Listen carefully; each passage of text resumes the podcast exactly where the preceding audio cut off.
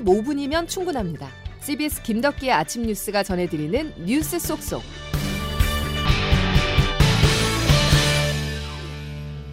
여러분 안녕하십니까? 1월 26일 김덕기 아침 뉴스입니다. 어제는 꽁꽁이었다면 오늘은 펑펑입니다. 수도권을 중심으로 눈이 내리고 있습니다. 출근길이 걱정인데요. 서울시는 지하철 등 대중교통을 추가로 투입하기로 결정했습니다. 장규석 기자가 먼저 관계 당국의 조치를 전해드리겠습니다. 경기도와 인천, 충남 서해안 지역에서부터 시작해 서울 서부까지 새벽부터 한방눈이 내리기 시작했습니다. 영하 10도 가까이 내려간 한파에 내린 눈은 그대로 도로에 쌓이고 있는데요. 오늘 눈은 2에서 7cm, 많은 곳은 10cm 이상 내릴 걸로 예상됩니다.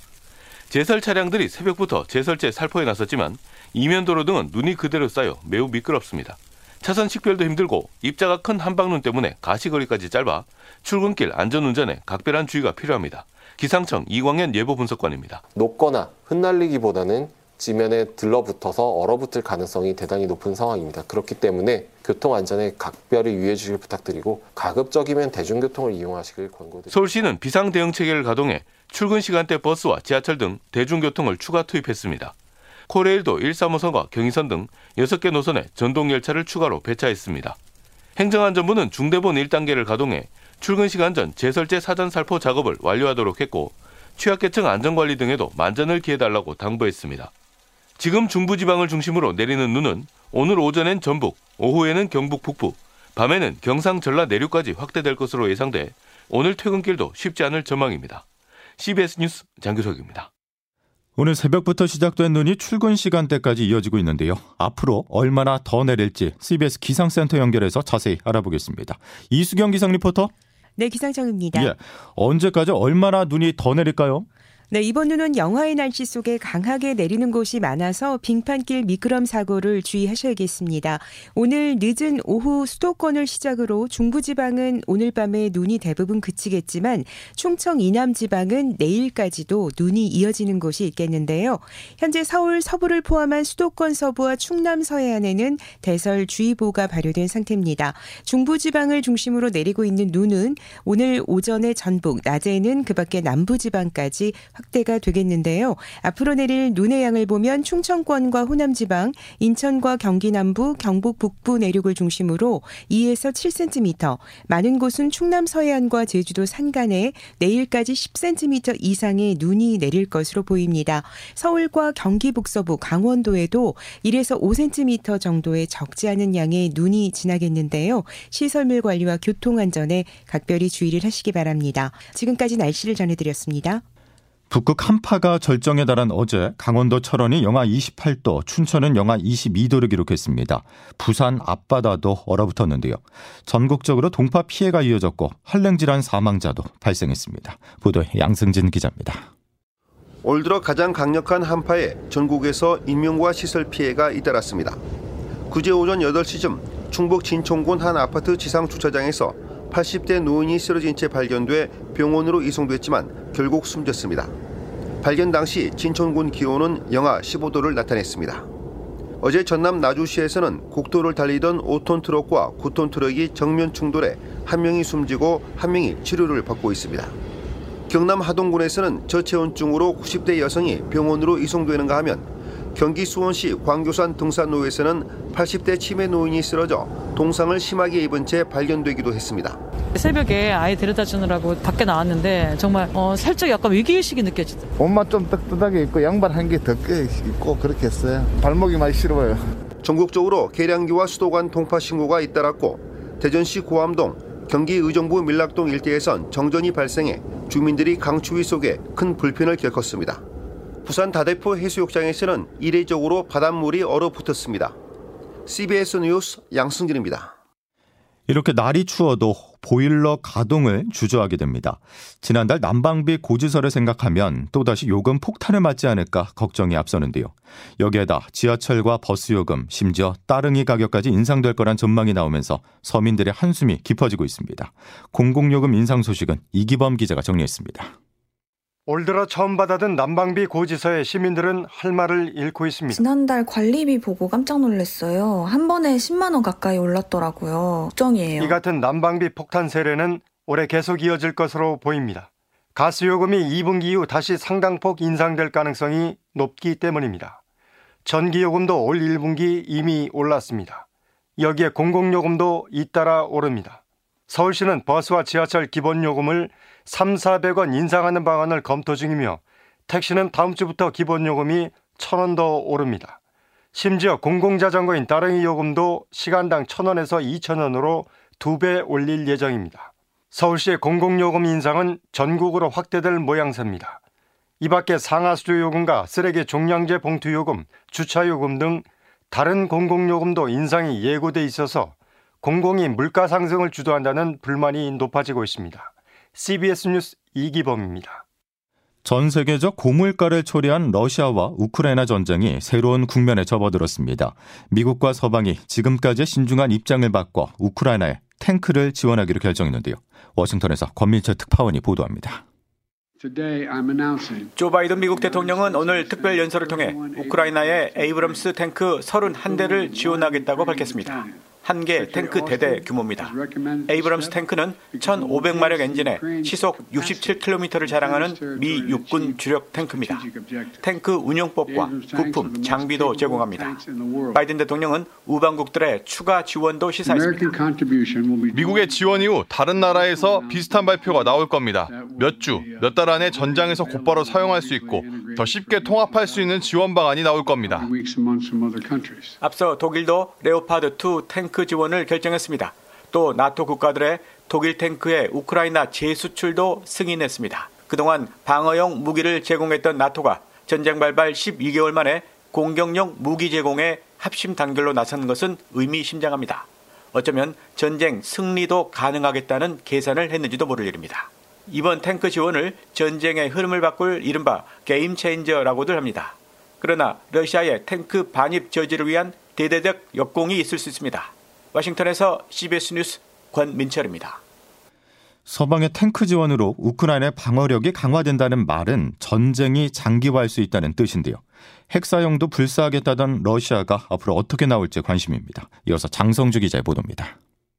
러시아가 강하게 반발하고 있습니다. 세르게이 네차예프 주 독일 러시아 대사는 제2차 세계대전 당시 히틀러가 소련을 공격해 저지른 나치 범죄의 역사를 꺼냈습니다. 독일이 레오파드 2 탱크를 우크라이나에 지원한 것은 러시아에 대한 이런 역사적 책임을 포기하는 것이라고 나를 세웠습니다. 특히 독일의 결정을 전후로 유럽의 탱크 지원이 잇따르고 있습니다.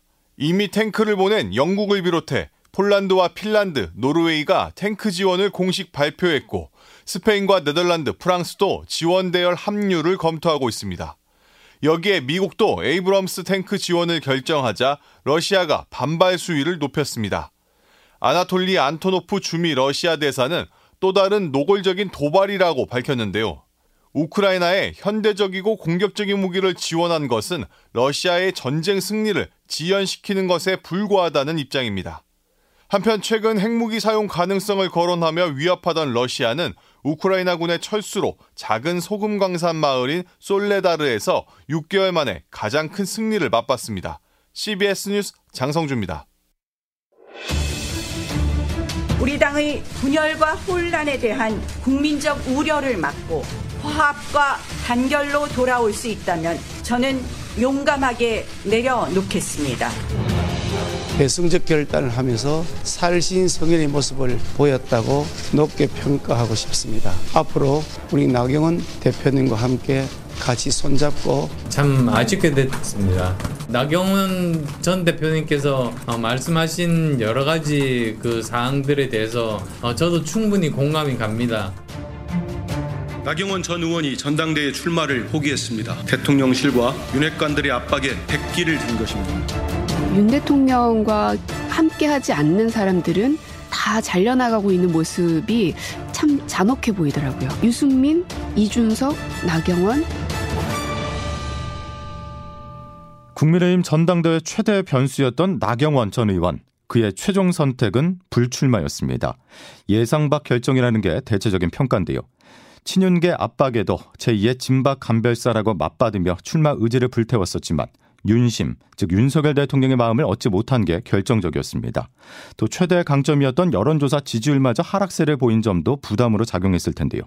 결국 국민의힘 전당대회가 윤심을 확인하는 자리가 될 가능성이 커져 윤석열 대통령의 향후 행보가 주목됩니다. 윤 대통령은 오늘 국민의힘 지도부와 오찬 회동을 할 예정입니다. 조태임 기자가 보도합니다. 나경원 전 의원은 불출마 회견을 하면서 뼈 있는 말을 했습니다. 자유민주주의 정치의 뿌리입니다. 포용과 존중, 절대 간직해야 나전 의원의 불출마 과정을 통해 윤석열 대통령의 강성 이미지가 더 부각됐다는 우려도 나옵니다. 전당대회 룰을 바꾸는 과정이나 반윤으로 분류되지 않던 나전 의원에 대한 불출마 압박은 관련 정책 기조와는 상당한 차이가 있다는 것. 대통령은 오늘 기후 환경 대사직에서 윤심 외의 다른 목소리는 인정되지 않는다는 인상을 강하게 심어줬습니다. 나 전 의원의 불출마에 대해 정치권에서는 장고 끝에 악수라는 평가가 나오는데요. 중진임에도 압박에 굴한 정치인이라는 이미지와 동시에 반윤 정치인이라는 이미지 모두 갖게 됐기 때문입니다. 한편으로는 나 전 의원의 향후 정치 생명은 대통령실과의 관계 설정이나 향후 총선 과정에서 역할에 달려 있다는 전망도 나옵니다. 이런 가운데 윤석열 대통령은 오늘 국민의힘 지도부와 오찬 회동을 할 예정인데 아랍에미리트 순반 성과 등을 공유할 것으로 보입니다. 나전 의원 불출마 선언 이후 갖는 오찬인 만큼 당내 단합을 도모할 방안 등에 대한 얘기도 오갈 것으로 보입니다. CBS 뉴스 조태임입니다. 나경원 전 의원이 당권 경쟁에서 빠지며 구도는 이제 김기현 대 안철수, 안철수 대 김기현의 양강 대결로 좁혀졌습니다. 나 전 의원의 지지세가 어디로 향할지 이 부분이 결정적 역할을 할 것으로 보입니다. 국민의힘 전당대회 판세를 김명지 기자가 분석했습니다. 나경원 전 의원의 불출마 결정에 우선 미소 짓는 쪽은 김기현 의원이었습니다. 당을 옮기지 않고 꾸준히 보수당에서 기반을 다져온 점, 원내대표를 거치며 무게감을 키워온 점 등 나전 의원과의 사이에 공통 분모가 있다는 자신감 때문인 것으로 보입니다. 하지만 승패를 단정하기엔 이릅니다. 나전 의원의 출마 무산으로 분산될 표심에 대한 해석이 엇갈리기 때문입니다. 나전 의원을 지지하는 이들이 국민의힘의 전통적인 지지층이란 추정은 김 의원에게 힘을 실어주는 대목입니다. 김 의원이 최근 기자간담회에서 안 의원을 겨냥해 정통성을 공격한 건 역시 이 같은 점을 부각하려 한 것으로 보입니다. 반면 안 의원 측은 나 전 의원이 수도권 전방 지휘관이 필요하다는데 동조했던 만큼 여기서 공통 분모를 찾을 수 있다고 해석합니다. 김 의원과의 양자 대결 여론조사에서 안 의원이 우세를 보이고 있다는 점도 결국 다자구도에선 나 전 의원을 지지했던 표심이 양자구도에선 안 의원을 향한다는 점을 뒷받침한다는 겁니다. 다만 표심의 향방을 아직 예단하기 어려운 만큼 양측 모두 상황을 좀 더 지켜봐야 한다는 지적도 나옵니다. CBS 뉴스 김명지입니다.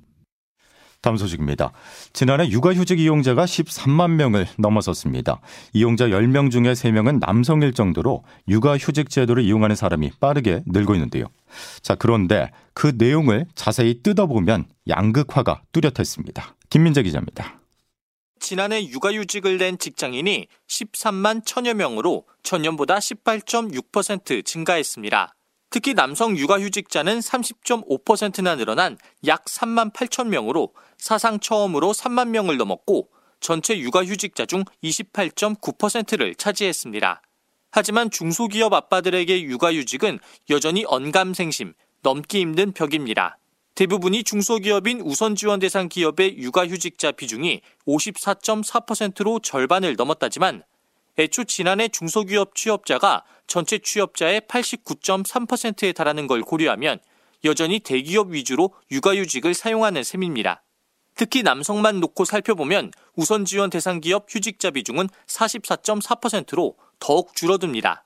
돌꽃 노동법률사무소 장종수 노무사입니다. 결국엔 육아휴직이 실제로 사용하는 것은 대기업에 몰려 있고 특히 남성 노동자는 더 대기업 중심으로 이루어져 있으니까요. 한국 사회를 뿌리부터 무너뜨리는 저출생 문제 해결을 위해서라도 중소기업 아빠들도 자유롭게 육아휴직을 쓸 수 있는 더 강제력 높은 제도 마련이 필요해 보입니다. CBS 뉴스 김민재입니다. 자, 목요일 김덕희 아침 뉴스는 여기까지입니다. 내일 다시 뵙죠. 고맙습니다.